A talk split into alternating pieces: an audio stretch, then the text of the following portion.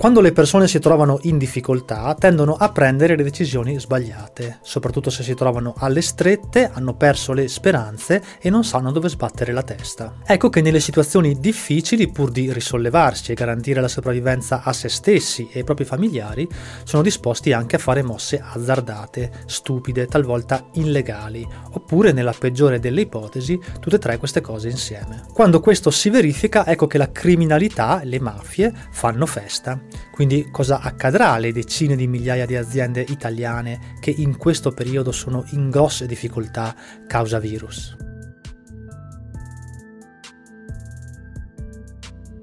Per salvare le aziende il governo sta portando avanti un continuo dialogo con l'Europa, in modo da ottenere un grande finanziamento a condizioni che non ci sotterrino totalmente. In questo particolare momento meno soldi arriveranno, più sarà elevato il rischio che una buona parte di imprenditori si ritroveranno ad essere vittime delle mafie. Perché? Beh, i motivi sono svariati. Se ad esempio i soldi tarderanno ad arrivare oppure non saranno abbastanza, vi è un'elevata possibilità che gli imprenditori si rivolgeranno agli strozzini. Come sapete si tratta di soggetti che hanno a disposizione grosse somme di denaro e che fanno prestiti, rigorosamente in nero, a tassi di interesse molto elevati. Chi si trova alle strette e quindi rischia la chiusura della propria attività, talvolta preferisce questa via piuttosto che il fallimento. Ma questo questo li porta ad inguaiarsi ancora di più. Sì, perché fin tanto che sei debitore nei confronti dello Stato, questo poi tutt'al più ti pignora i beni oppure ti mette in galera se hai evaso troppo.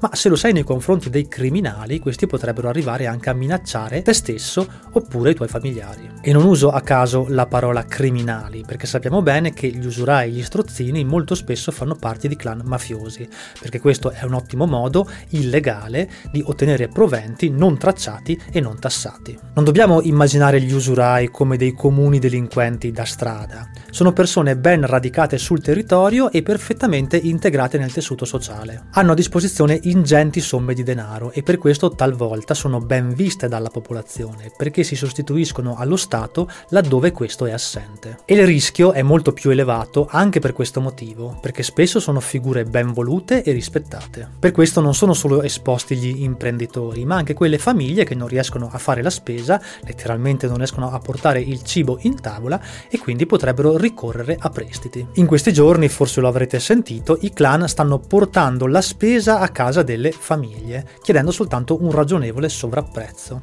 e in questo modo si stanno arricchendo. Consolidano le loro relazioni, la loro immagine e vanno avanti con il loro business. Ma le mafie, lo ricordo, non sono presenti soltanto nel sud Italia, riguardano tutta la nostra penisola e sono anche diffuse in larga parte nel mondo. Forse Forse non tutti ne sono al corrente, ma durante la crisi del 2007 e 2008 alcune banche di livello mondiale si sono salvate soltanto grazie al denaro proveniente, anche se indirettamente, dal narcotraffico e in questo modo, tra l'altro, riciclandolo perfettamente. Un altro motivo per cui è facile aspettarsi che le mafie faranno festa nel periodo post-coronavirus è la questione del famoso pizzo, ovvero quello che da alcuni viene ancora inteso come un obbligo di pagare una certa somma di denaro a scadenza, ad esempio settimanale, a un determinato clan mafioso. Grazie a questi pagamenti gli imprenditori vengono lasciati in pace, liberi di lavorare, ma questa idea è un po' datata. Adesso il pizzo funziona in maniera un po' diversa, almeno in molte situazioni. Si è trasformato in una sorta di accordo tra le parti dove le associazioni di stampo mafioso fanno ad esempio vincere un appalto a una certa società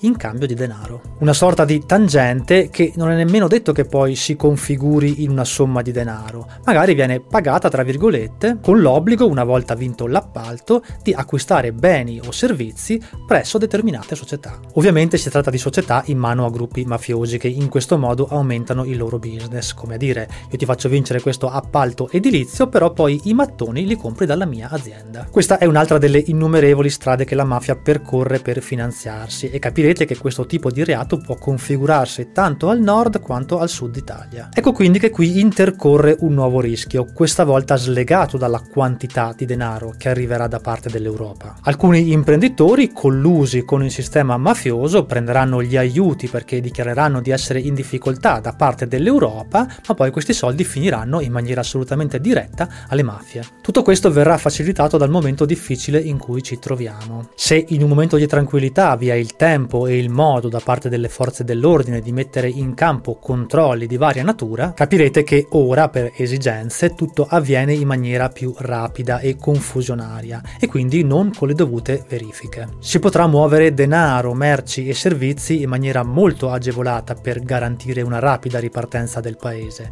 ma questo, come potete facilmente intuire, è una manna per chi si muove nell'illegalità. E poi la popolazione si trova in uno stato di forte bisogno e le speculazioni si fanno esattamente su questo e le mafie sono maestre nella subdola arte di far leva sulle debolezze talvolta anche sull'ignoranza delle persone. Diverse inchieste dell'antimafia italiana ormai da molto tempo hanno dimostrato come associazioni di stampo mafioso controllano svariate società multiservizi di pulizia, disinfezione ma anche pompe funebri, vendita di cibo al dettaglio, rifiuti, trasporti e persino la sanità. Stiamo parlando di quelle poche attività che sono rimaste aperte anche durante il lockdown e quindi questo dimostra il grande fiuto per gli affari che ha la mafia. E poi via tutto il mercato della droga. A ridosso delle chiusure di marzo è stato registrato un forte aumento nella domanda di sostanze stupefacenti. Questo naturalmente perché le persone temevano di rimanere senza per molto tempo. Non dobbiamo pensare soltanto al ragazzino che si fuma le canne, ma anche ai tossicodipendenti